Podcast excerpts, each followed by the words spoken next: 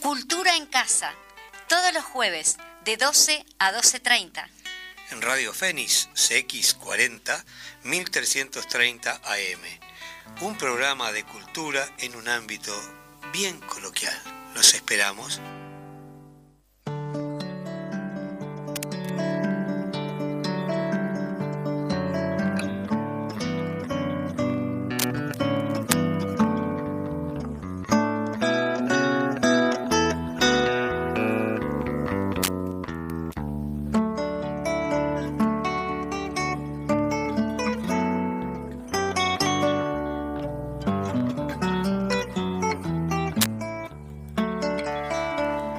Muy buen mediodía a todos, un placer volver a estar aquí en, tu casa conversando contigo.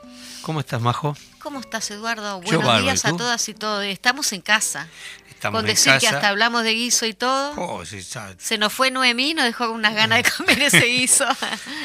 Y bueno, nosotros vamos a saludar a todos los amigos con música como siempre para después entrar a conversar sobre muchas cosas que hay en el tintero. Tenemos por allí. Y vamos a escuchar a Borgetti, Renato Borgetti, y una obra de Daniel Sá que se llama Gato Branco. Allí vamos.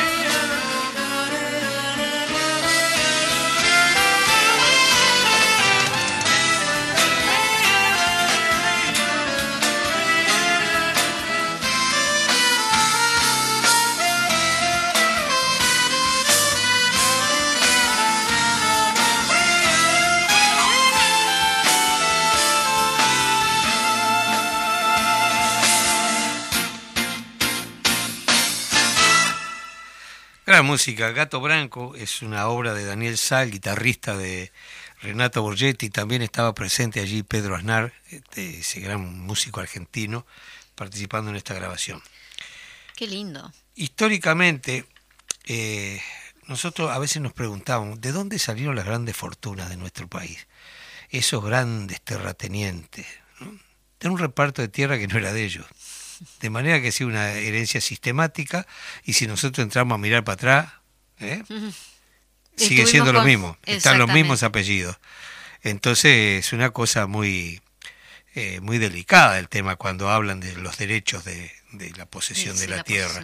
Somos usuarios de la tierra, en realidad, porque nosotros estamos de paso, después lo, lo que se lleva, lo que le queda es un pedacito muy chiquito después cuando uno termina la vida, ¿no? Artigas quería que fuera de forma equitativa, repartida, pero parece que eso se deformó bastante. Sí, por supuesto, y se esconde bastante.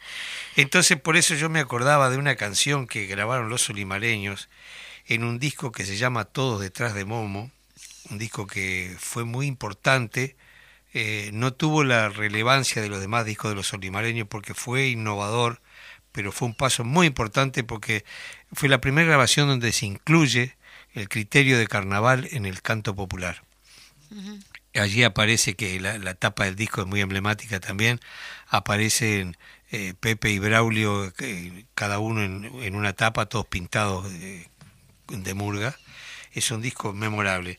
Y de allí hay una canción que se llama El Campo Grande. Vamos a ver si la recordamos ah, para ustedes.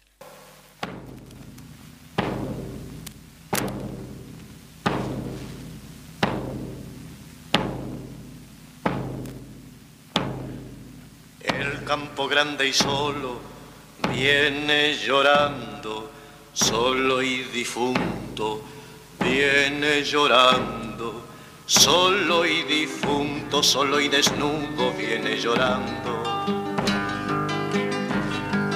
Con verdes y horizontes, verdes llorando, con silencios de verdes, desconsolado, con verdes y horizontes, verde llorando, con silencios de verde desconsolado.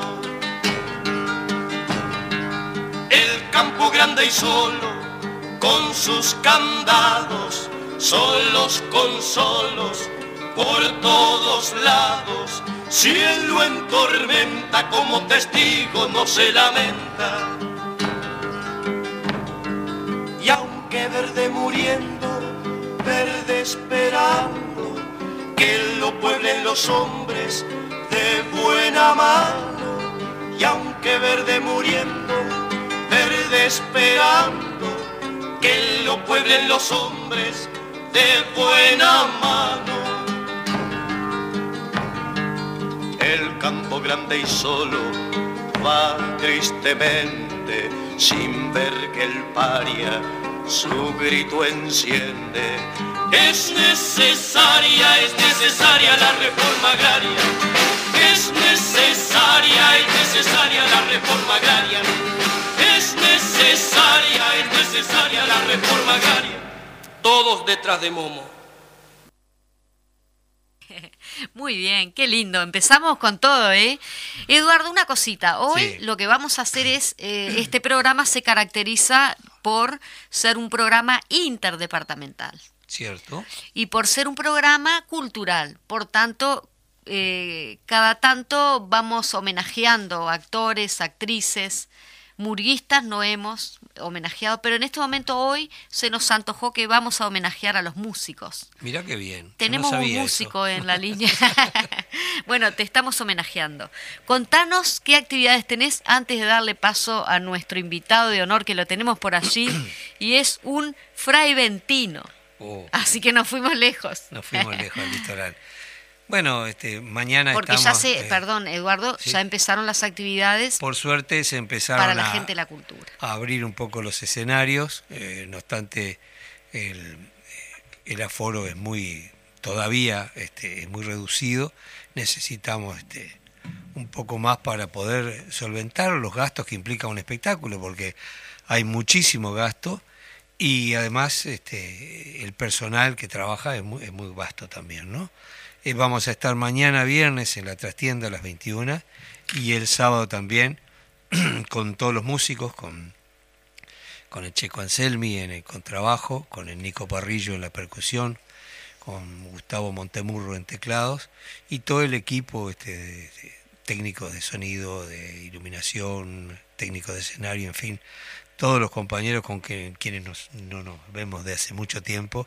Qué lindo. Y después vamos a estar en San José, creo que el 10, el 10 Lo en el Teatro. Macheo, que es una maravilla eso, así que nos veremos por allí. Y bueno, ahora recibimos al paisano entonces Tenemos San- en del- línea del litoral. y tengo una foto acá que los identifica, bueno, estás vos con él, es Enrique Julián Machado, él es fraiventino. Enrique es cantante, guitarrista, es compositor, intérprete, y pero también es tallerista de guitarra y canto. Desde su comienzo, que fue allá por el año 1982, ha desarrollado su oficio de cantor, por acá pone él, con presentaciones en varias ciudades y pueblos de nuestro país, pero también en Argentina. Eh, su propuesta musical es cancionero popular uruguayo, así se define, y es un homenaje, entre comillas, a las diferentes épocas de la música en la región. Reúne un grupo eh, de temas con historia raíz rural y urbana. Eh, candombes, milongas, chamarritas, serenatas, por ahí hay de todo un poco por acá. La reseña, no sé si vamos a decir el año que nació, sí, porque me lo puso acá, es decir, él nació el 11 de noviembre de 1964. Con un gran abrazo le damos la bienvenida a Enrique, ¿estás por ahí? Hola, sí. ¿Qué tal Hola, Enrique? ¿Cómo estás? ¿Cómo estás? Acá muy bien, contento de tenerte en línea para poder conversar un poco sobre tus actividades y las del pago. Qué lindo, qué lindo escucharte, ¿no? A los dos, bajo. Muchas gracias. Enrique, estás Eh, lejísimo, Eduardo. pero qué lindo tenerte cerca por acá con nosotros. Hoy, hoy en ruta, ¿no? Observando el paisaje. Hoy acá por Tres Bocas. Y bueno, al- ale- alegre escucharlo a Eduardo, a vos. Y bueno, y este, y este puntapié inicial que es fundamental para los artistas del interior, ¿no? Eh, uno eligió este oficio y es un oficio difícil. No, no es mucha la alegría que tenemos y más nos tocó vivir dos años terribles, culturalmente hablando. Sí, sí, por supuesto. Que afectó a nivel nacional, ¿no? Todo. Claro. ¿Cómo estás Claro. tú con tus actividades? ¿En qué andas? Contanos un poquito. Bueno, este, nosotros estamos desarrollando una actividad que hace años, desde el 2009, la venimos desarrollando, que es apuntar a, a, a los chiquilines y no tan chiquilines a que aprendan a tocar la guitarra, que aprendan a, a conocer el cancionero eh, uruguayo. Y bueno, y hemos desarrollado actividades que la hemos logrado hacer en el espacio 1001, ¿no? Donde chiquilines de toda edad, sin pertenencias políticas, por así decirlo, ¿no? Sin ser miembro de o afiliado al partido, sus hijos van y desarrollan una actividad cultural donde enseñamos de lo básico hasta leer tablatura, leer música, este, en un contexto, como ya te dije, de identidad uruguaya. Bueno, en ese tema tenemos acá a Eduardo Larbanoa, que es el que más conoce justamente de, de lo que estás hablando. Está linda esa actividad para los jóvenes, principalmente, como vos lo decís. Es notable, vos sabés que es muy importante ese- esa tarea, porque muchas veces los músicos terminamos en la capital por razones profesionales, porque es donde te podés proyectar, eh, como decía Pablito Estramín, no morir en la capital. Pero eh, todos eh, agarramos para este oficio porque de algún modo quien nos motivó o quien nos dio los primeros elementos fue nuestro propio entorno donde nacimos, nuestro pueblo y con esas diferencias riquísimas que hacen que uno sea más interesante, ¿verdad?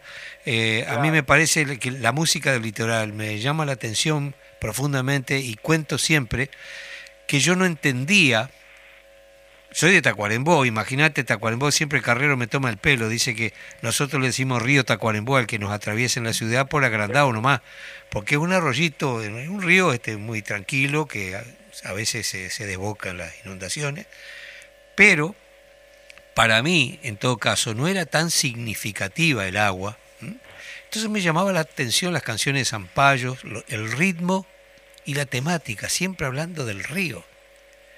Pues el día que yo conocí el río Uruguay, bueno, no podía creer y ahí entendí eh, la, la, importancia que tiene el río en la vida de todo el litoral, ¿no? Ese río eh, magnífico, enorme, eh, caudaloso, si se quiere, sereno a veces, y que va besando todas las, las, ciudades que están a su costado, ¿no? Cómo eso se va traduciendo en la música y lo importante de que cada, cada lugar tenga esa identidad y proyecte esa identidad que es la que te hace diferente de, de mi pueblo, por ejemplo, que es más de tierra adentro. Eh, ya te digo, después que yo me vine a vivir a Montevideo, eh, aprendí que no puedo vivir lejos del agua. Si se ve que es una cuestión ancestral, ¿no? También del ser humano, ¿no? Sí. ¿Cómo juega para ustedes esa eh, la presencia de ese río magnífico ahí? Eh, supongo que está muy metido, ¿no? O sea que yo soy este, enamorado del Fraivento, ¿no? Digo, es mi lugar en el mundo. Estuve mucho mucho tiempo afuera, yo creo que estuve del 78 al 87 que volví a Fraivento fuera, ¿no? Por, por estudio, por, por un montón de razones hasta que no vienen al caso. Pero lo primero que yo me vi reflejado fue en un amigo que me dijo, ¿cómo no pueden crear canciones con este río inmenso, ¿no? Con, este río para soñar y fue así que muchas canciones mías siempre se recuestan al río sin nombrarlo o muchas veces sin sin decir que es el río, pero he visto a, Inspirado. a, tempranos pescadores salir al río por lo único que tienen para vender y más en estos tiempos que no, no se está dejando de hacer la pesca artesanal, ¿no? Es difícil el momento que estamos atravesando, ¿no? Y, y tenés que reflejado en canciones, ¿no? Pues es que una cosa que me decía Aníbal una vez, yo le pregunto a don Aníbal Zampayo, le pregunto a Aníbal, ¿por qué tú le llamás sobrepaso a ese ritmo que los argentinos le llaman rajido doble? Y me dice, mira, en realidad son lo mismo, simplemente lo que varía es la propuesta de, texto, ¿no? Generalmente la canción, eh, el rajido doble habla de canciones de amor o de humor, eh, el sobrepaso admite cualquier temática. Y después le digo, voy un poquito más lejos, le digo, Aníbal, decime una cosa, pero el sobrepaso es una milonga rasgueada. O sea que dos, por tres, perdón, dos por tres pierdo el ácido de esta conversación. No sé si debe ser el, el lugar o... A veces, a veces pasa así. Sí, nosotros te escuchamos claramente, pero de repente hay un problemita así contigo. Por las dudas, si contesto cualquier no, yo estaba contando que cuando Aníbal me decía la diferencia entre el sobrepaso y el rajido doble, que era de temática, yo le digo que el sobrepaso para mí era una milonga rajeada. Entonces él se reía, dice, vos sabés que sí. ¿Por qué? Me dice, porque el paisano de la costa del río tiene las manos muy toscas, porque trabaja con redes, con palangres, con, con cabos. Entonces no tiene la sutileza no, no tiene en la mano la posibilidad de, de, la milonga, esa arpegiada que exige cierta técnica y cierta este, movilidad, ¿no? que uno la pierde por la, ejercer tanta fuerza. Entonces la hace rasgueada. Digo, vos sabés que me parecía, porque ya al escribirla me daba cuenta que los acentos son los mismos y, este, y cómo se da, cómo condiciona el lugar donde uno vive para cambiar la forma musical. A tal punto que sí. No escuché, no escuché bien el final, ¿no? Que... No escuché bien el final. Pero, eh, Aníbal fue fundamental para mí, digo, como persona, Aníbal Zapallo. Pero detrás de Aníbal también estaba, eh, está, estaba, ¿no? Eh, Juan Carlos, Juan José Canzani, perdón, otro criador, Fray Ventino, eh, tío del pájaro Canzani, que hacía serranera, este, perdón, que hacía el litoraleña, me quedó cuando Majo me dijo, dijo hoy, dijo hoy serenata, era serranera más. Vos sabés que justo estoy leyendo acá, sí. Es verdad, es verdad. Dije, serenata, capaz que estaba pensando en alguna serenata. Está extrañando alguna serenata, porque antes eran habituales. Que me hagan alguna serenata. Digo, me, me transporta una época difícil, ¿no? A- años 60, mi abuelo me llevaba a, a ver este chico y entre ellos apareció don Aníbal Zampayo Mm. y Juan José Canzani, ¿no? Haciendo... este, Sí, por acá dice que has estado en la previa y compartiendo escenario con varios artistas como por ejemplo Fernando Cabrera, Gastón, eh, bueno, Dino, Dino. el Hoy Pepe Guerra. Braulio López, exactamente, Numas Moraes, Jorge Carvajal, mirá vos, que... O sea que cantado. Perdón, José Carvajal, sí, y Tabaré Cardoso. Te vamos a cambiar los La lentes, triple Majo. Nelson, sí, no, vamos- hoy, hoy no es mi día. Varios he cantado, no digo que con varios he cantado, menos con la Barroa Carrero, siempre hemos hecho la previa, ¿no? También, Este, sí, cla- claro que sí. Eh, pero- pero contanos eso de Canzani, porque te digo, la verdad que nosotros, eh, no- yo lo conozco al pájaro, lo conocí bastante en, en alguna época, eh, Sí. pero no conocí nunca material del padre. Este, Yo te voy a mandar. sería muy interesante porque, Claro. viste que esto es una carrera de postas, ¿no? Claro. De pronto alguno, eh, es decir, eh, no hay este, eh, generación espontánea en, la- en las obras. Vos sos resultado de lo que escuchaste toda tu vida y lo que te rodea. Claro. Y algunos tienen más este, proyección que otros, simplemente, pero eh, y, y a veces quedan anónimos, gente que ha sido muy, muy importante. en Claro, la- pues, es bueno ser un anónimo también. Sí, claro, este, la- nuestra vida está llena de anónimos, ¿no? claro. Eh, entonces yo decía lo fundamental de, de Juan José Canzán y, y lo fundamental de Aníbal Zampayo y no me quiero olvidar de, de- del gaucho Terra, en San Javier, creo que lo conociste, Eduardo, ¿Cuál? eh, que también hacía litoraleña y entonces uno puede llegar a- hasta cuestionarse en realidad cuál de los tres crió la litoraleña en Uruguay, ¿no? Porque eran todos prácticamente de la misma edad. Creo que, que Aníbal era más joven que ellos, pero digo, los tres con- los vi los vi cantando, me, los vi enseñándome sin hablarme y el tiempo me dio que fui amigo de los tres, ¿no? es una cosa. A Aníbal fui a cantarle cuando fue diputado por el 26 de marzo, no fue diputado, fue candidato, bueno, esas cosas, ¿no? Y a, a mí, digo, eh, en el corazón me dieron bastante. Yo no tuve la oportunidad que tuvieron otros, tal vez de tener un maestro como, como Washington Benavides. Este, yo me fui este, aprendiendo cosas mirándola de los artistas que se subían antes, antes cuando yo era gurí, después me fui formando y, todo lo que yo leí y, y de lo que aprendí es lo que estoy desarrollando como talleres, ¿no? Evidencian, tal vez cuando me ven tocar, dicen, es, es muy parecido al rock and roll lo que hago, pero he llegado a pueblos este, con canciones de Fernando Cabrera. Digo, estoy hablando de pueblos que este, tienen 100 habitantes, 40, 150, este, y escuchar una canción de Cabrera que jamás van a escuchar, ¿no? O, o una canción de Dino, o de Rada, y bueno, y, y también de, ¿por qué no?, de la Barba Carrera. Bueno, muchas gracias. También Vos sos sabés- compositor, es decir, que no solo este Claro, es la sí. repetición de, de otros músicos, sino también este que componés. Que, ¿Cómo La te identificarías? Eh, La, la parte de compositor para mí es la, la más difícil, ¿no? Digo, sí, me sale más musicalmente este, arreglar los temas, llevarlo, eh, arreglar un texto me sale mejor que, que cuando lo escribo yo. Mm. Este, me- es mi debe, ¿no? Tengo estas canciones, ¿no? Bueno, viste que es este, como te decía, a, a veces uno busca el origen de determinadas formas musicales Y a mí me ha sorprendido eh, todos estos años de, de, estar escuchando y tener la suerte de repente de viajar y encontrar otras culturas y maravillarte de lo que hacen, ¿no? Me ha sorprendido últimamente y soberanamente la música africana.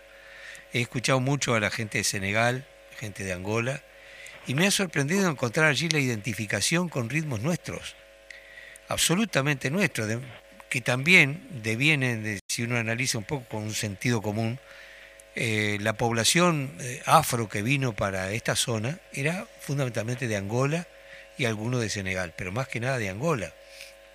Entonces dos por tres aparecen algunos ritmos escuchándolo a los africanos, digo, pero esto parece tal cosa, pero esto parece tal otra. Y decía el Chango Faría Gómez una vez en Turquía, dice, estaba contra Sante, le dice, che negrito, yo creía que la chacarera era santiagueña y resulta que de los turcos. o sea que, viste, la música va, se va proyectando de tal manera y, y la emigración, viste, va llevando. Fíjate que en Salta, por ejemplo, que es un, una provincia donde la música tiene una fuerza tremenda, la mayoría de los intérpretes más conocidos son de origen libanés.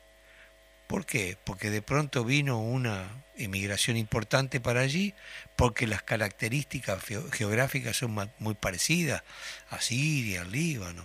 Entonces traen su, su, en sus valijitas también su cultura y su música.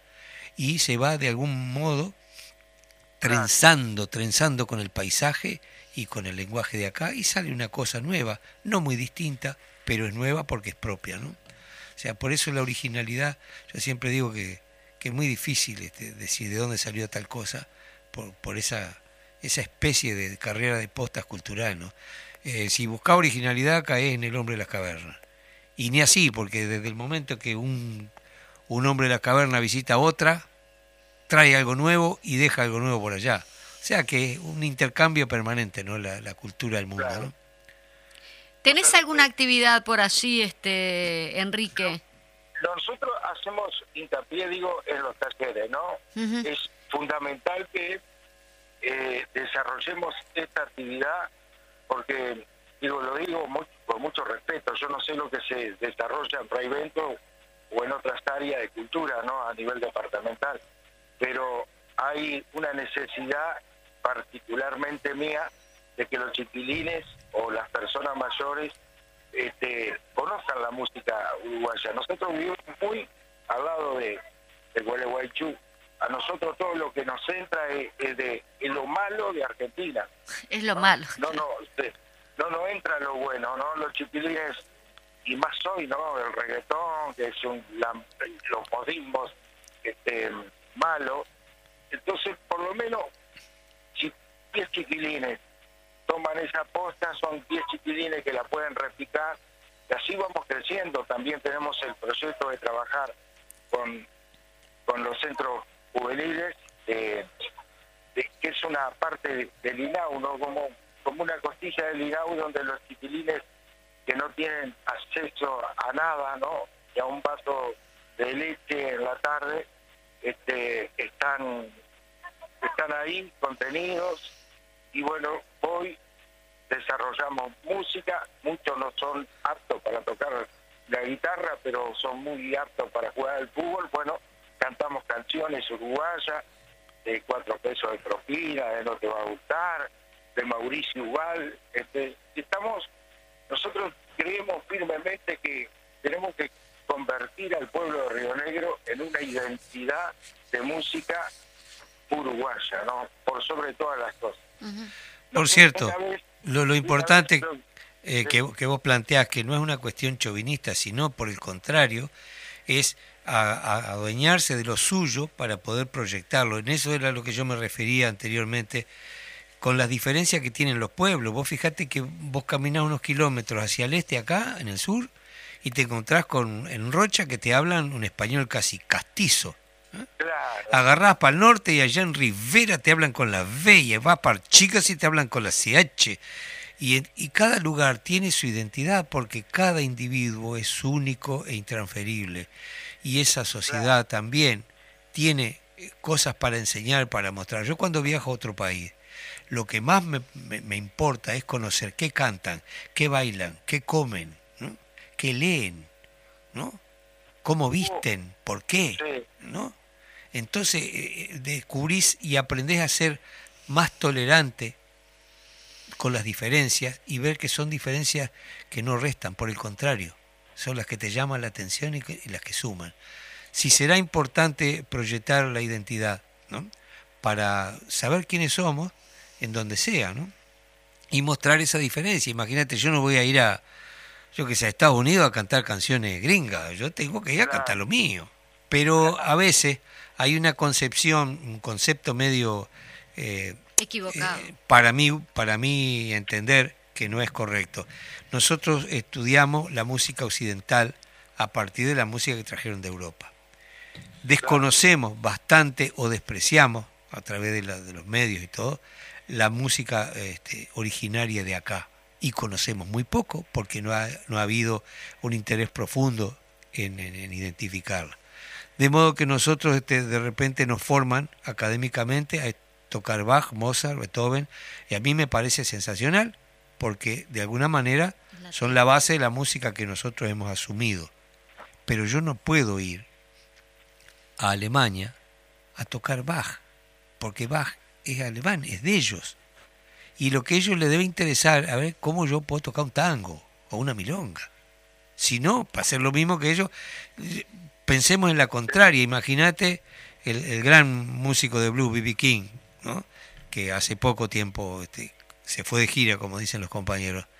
Imagínate que viniera acá a tocar candombe. Vos decís, no, pero yo lo vengo a escuchar a usted porque es un genio del blues. Candombe es mío, lo hacemos acá en el barrio, ¿no? Seguro. Entonces, para mí es clarísimo el tema de la identidad y sobre todo cuando salimos a mostrar que mostremos lo que tenemos nosotros. No vamos ahí a, a vestirnos con ropa ajena, ¿no? Hace poquito, Eduardo, y, y te corto. Eduardo, Sí, Sí, estamos, sí. estamos, estamos, te escuchamos. hace poquito, bueno, estábamos trabajando con los chiquilines eh, la Martín Aranda y el cielo del albañil de Antonio Tarrago Ross, ¿no? Ah, sí, sí. Viste que es, o la, ahora no me sale el nombre de la canción, no me va a salir. Y cómo hay un, un punto de encuentro, ¿no? De- Claro. de- del tipo que, que se va, ¿no? De- de- del campo a ser albañil en la ciudad, ¿no? Sí, sí. Estas son... Y, y, y con esas identidades, nosotros es necesario entrarle a, a las nuevas generaciones porque no, no, no todos consumen, no todos consumen. Claro. Bueno, querido Enrique, ha sido un placer enorme poder conversar contigo. Claro. Este, eh, siempre decimos que nos quedamos cortos con los invitados, así que posiblemente te vamos, te vamos a volver a molestar en otro momento para conversar otro poco, porque siempre queda, como dicen, tela para cortar. Nosotros acá, Y esto, esto es lo mismo, ¿no? La invitación a los dos para participar en la cueva cualquier domingo de esto. ¿Cómo ¿Cómo no? Bueno, y, y a los dos para tenerlo en revento este sería maravilloso, ¿no? Digo, por, por necesidad y por cultura, ¿no? y ojalá que sí, en ese teatro de verano que tiene usted maravilloso ahí en la Es orilla un del río, lugar hermoso. que de verdad Sí, es un- sí. hemos estado más de una vez y un placer. ¿eh? Incluso creo que en una compartiendo contigo, no me acuerdo bien. Sí, Sí, fue cuando ganó, mirá lo que te voy a decir, fue cuando ganó el plebiscito en, en Venezuela, este, eh, el comandante, ay no me sale el nombre, Chávez, ya, ahí está. ese día. ¿eh? Ese Bueno, día. bueno, Sí. te, te mandamos un abrazo enorme y que lo hagas extensivo a todos los compañeros que están trabajando contigo allí y Bueno. profundamente agradecidos también por el trabajo que estás llevando y que se multiplique mucho. Sí. Saludamos Muchas, esa tarea, sí. muchas gracias. Muchas gracias, abrazote a los dos. que Nos vamos al, al cortecito que ya el Fede nos está poniendo la cortina y volvemos.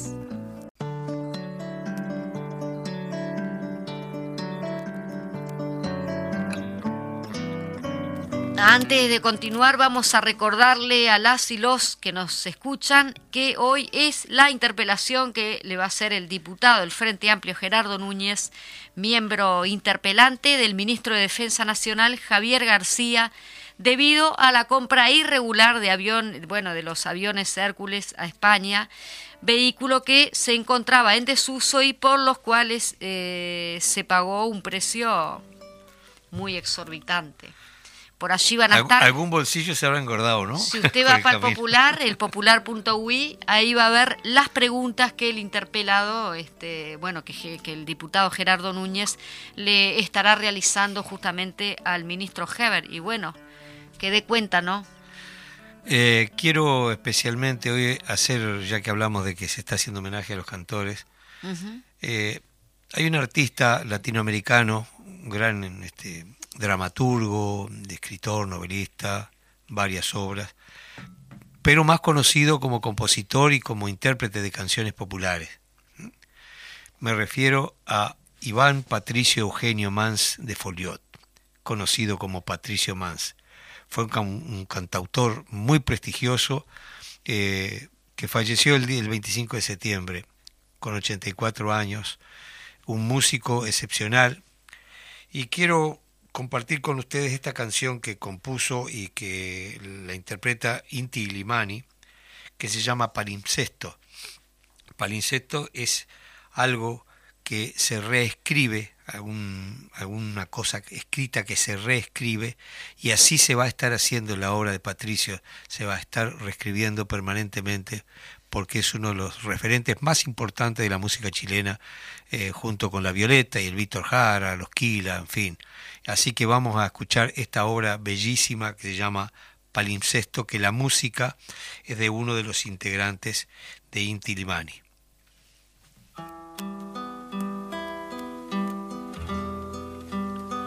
Huelga deciros que yo os quiero más profunda pulpa de antesueño cuando el glaciar se reconvierte en sol y se nos va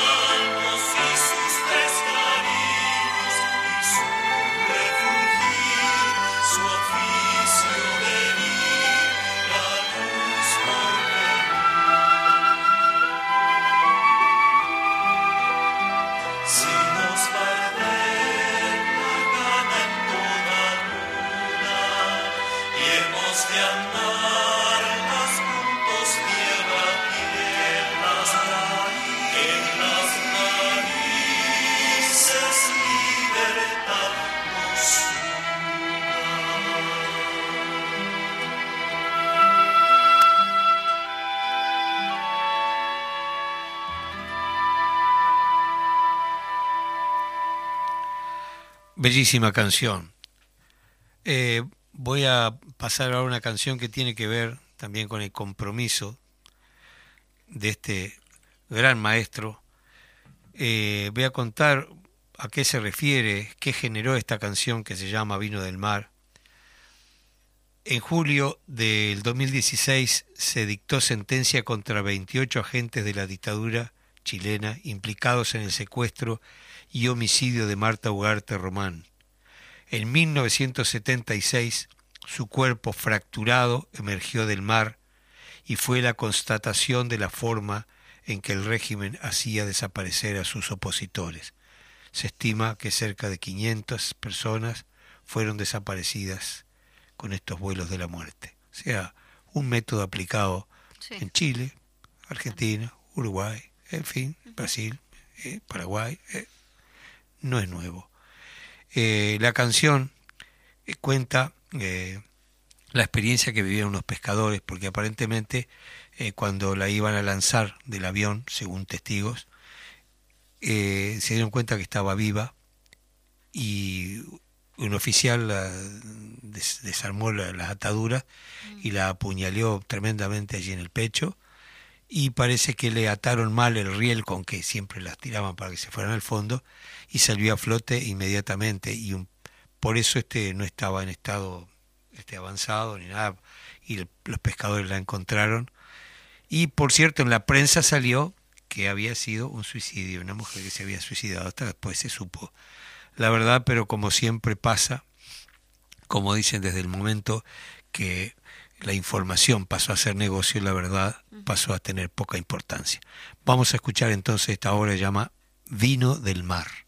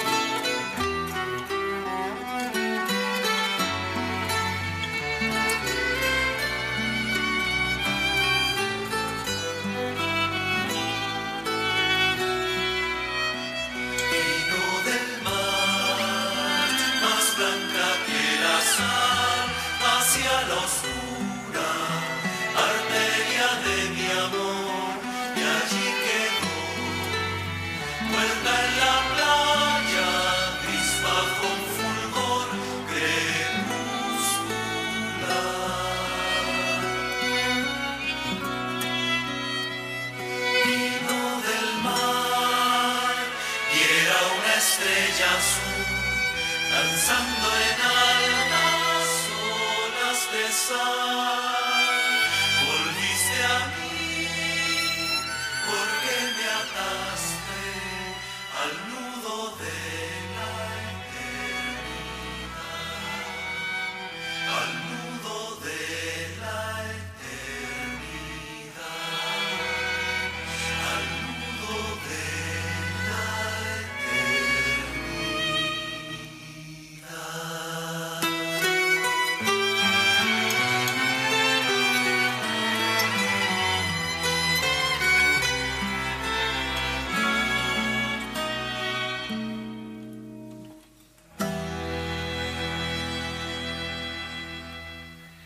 Derecho a luchar por un, por un mundo de paz es inalienable para, para cualquiera, cualquier persona de este mundo. Eh, de manera que es muy importante que la noticia no solo quede en noticia, sino que el arte muchas veces la toma como referencia para crear una obra, para mantener viva a esa situación injusta, eh, oprobiosa, eh, que, de la que ningún animal del mundo es capaz, salvo el hombre, ¿no? el ser humano, ¿sí? las barbaridades en nombre de intereses a veces ajenos a él mismo, ¿eh? al ejecutante, ¿eh? Eh, logran este, hacer cosas tan aberrantes como estas que hemos escuchado. Como algo tan tan trágico puede transformarse en algo tan poético, ¿no? Una y tan dulzura esa bello, sí, música. eh, es muy bello este y de verdad que todos los hechos este cuando se traducen en una obra de teatro, en un poema, en una canción, son permanentes. Porque en otro caso la noticia sería eh, el recordatorio de la noticia nada más en la fecha que, que se dio. Pero la canción, Lo inmortaliza. la obra de teatro, la pintura, la danza que creada en torno a esa a ese este disparador, sí, permanece. Le Así que- Mm. mandamos, Eduardo, vamos a mandarle un saludito, un abrazo y bueno, que hoy tenga una linda presentación de sus libros a Teresa Zamurio, Teresa, allí, que va a estar abrazo. presentando sus libros. Por otro lado, vamos a mencionar el resto de los programas. La Mecha, que es los lunes, martes, eh, perdón, sí, martes, lunes La Mecha, martes Voces de Montevideo, miércoles a la izquierda Late el Corazón, jueves Cultura en Casa y los viernes El Popular en Radio. Muy Les bien. mandamos un gran abrazo por allí. Vamos a tener un mimo hoy con el Pepe Vázquez. Sí, También le vamos a estar haciendo una filmación, algunas entrevistas que van a estar luego publicadas en el portal de, bueno, perdón, en el canal YouTube. Y para el jueves que viene vamos a tener también la entrevista realizada a Eduardo Larbanois. Allí estaremos. Bueno, nos vamos a escuchar a, a Numita con esta canción, La Filadelfia Real, esa esperanza que todos tenemos a pesar de las vicisitudes que vivimos.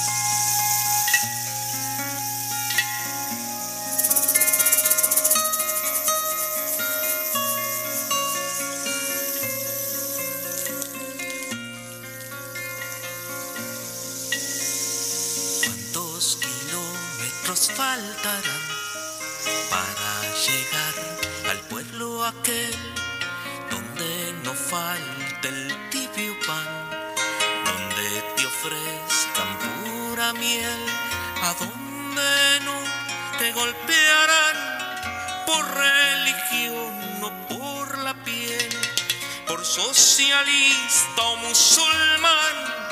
te llames Gunnar o Raquel, miras un trilla, polvo y tarantán. ¿Cuántos kilómetros faltarán para llegar al pueblo aquel? Día claro como un vergel, los corazones se abrirán los pobres se repartirán el mundo, el vino, el pan aquel. fantasías de anaquel, ni fortalezas de mazapán. ¿Cuántos kilómetros faltarán para llegar al pueblo aquel? La horca aún tiene su cordel y hasta que sueñes prohibirán. ¿Cuántos kilómetros faltarán para llegar al pueblo aquel? ¿Cuántos kilómetros faltarán para llegar al pueblo aquel? Donde no falte el tibio pan, donde te ofrezcan pura miel, a donde no te golpearán por religión o por la piel, por socialista o musulmán, te llames Guinar o Raquel. Miras un campo la trilla polvo y tarantán. ¿Cuántos kilómetros faltarán para llegar al pueblo aquel?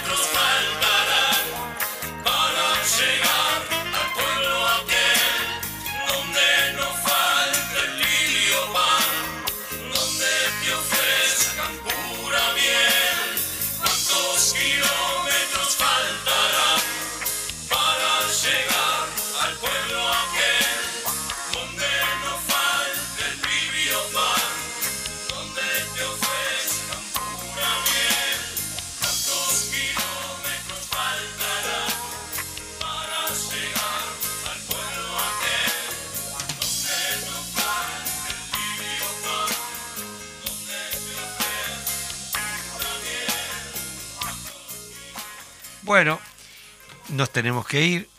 Un abrazo grandote. Gracias por estar allí compartiendo con nosotros. Federico, muchas gracias por permitirnos llegar a la gente. Y no, nos vamos, Majo, vamos El escuchando. Fede a- se divierte ahí con la Y sí, música. Recordémosle a la gente la trastienda mañana, ¿no? A las Ah, 21 bueno, a que- la que- Urbanua y Carrero. Sí, no sé si quedan entradas, pero ojalá que Ah, sí. bueno. Para los que Eso hayan está quedado bueno. rezagados. Para mañana y el, y el sábado.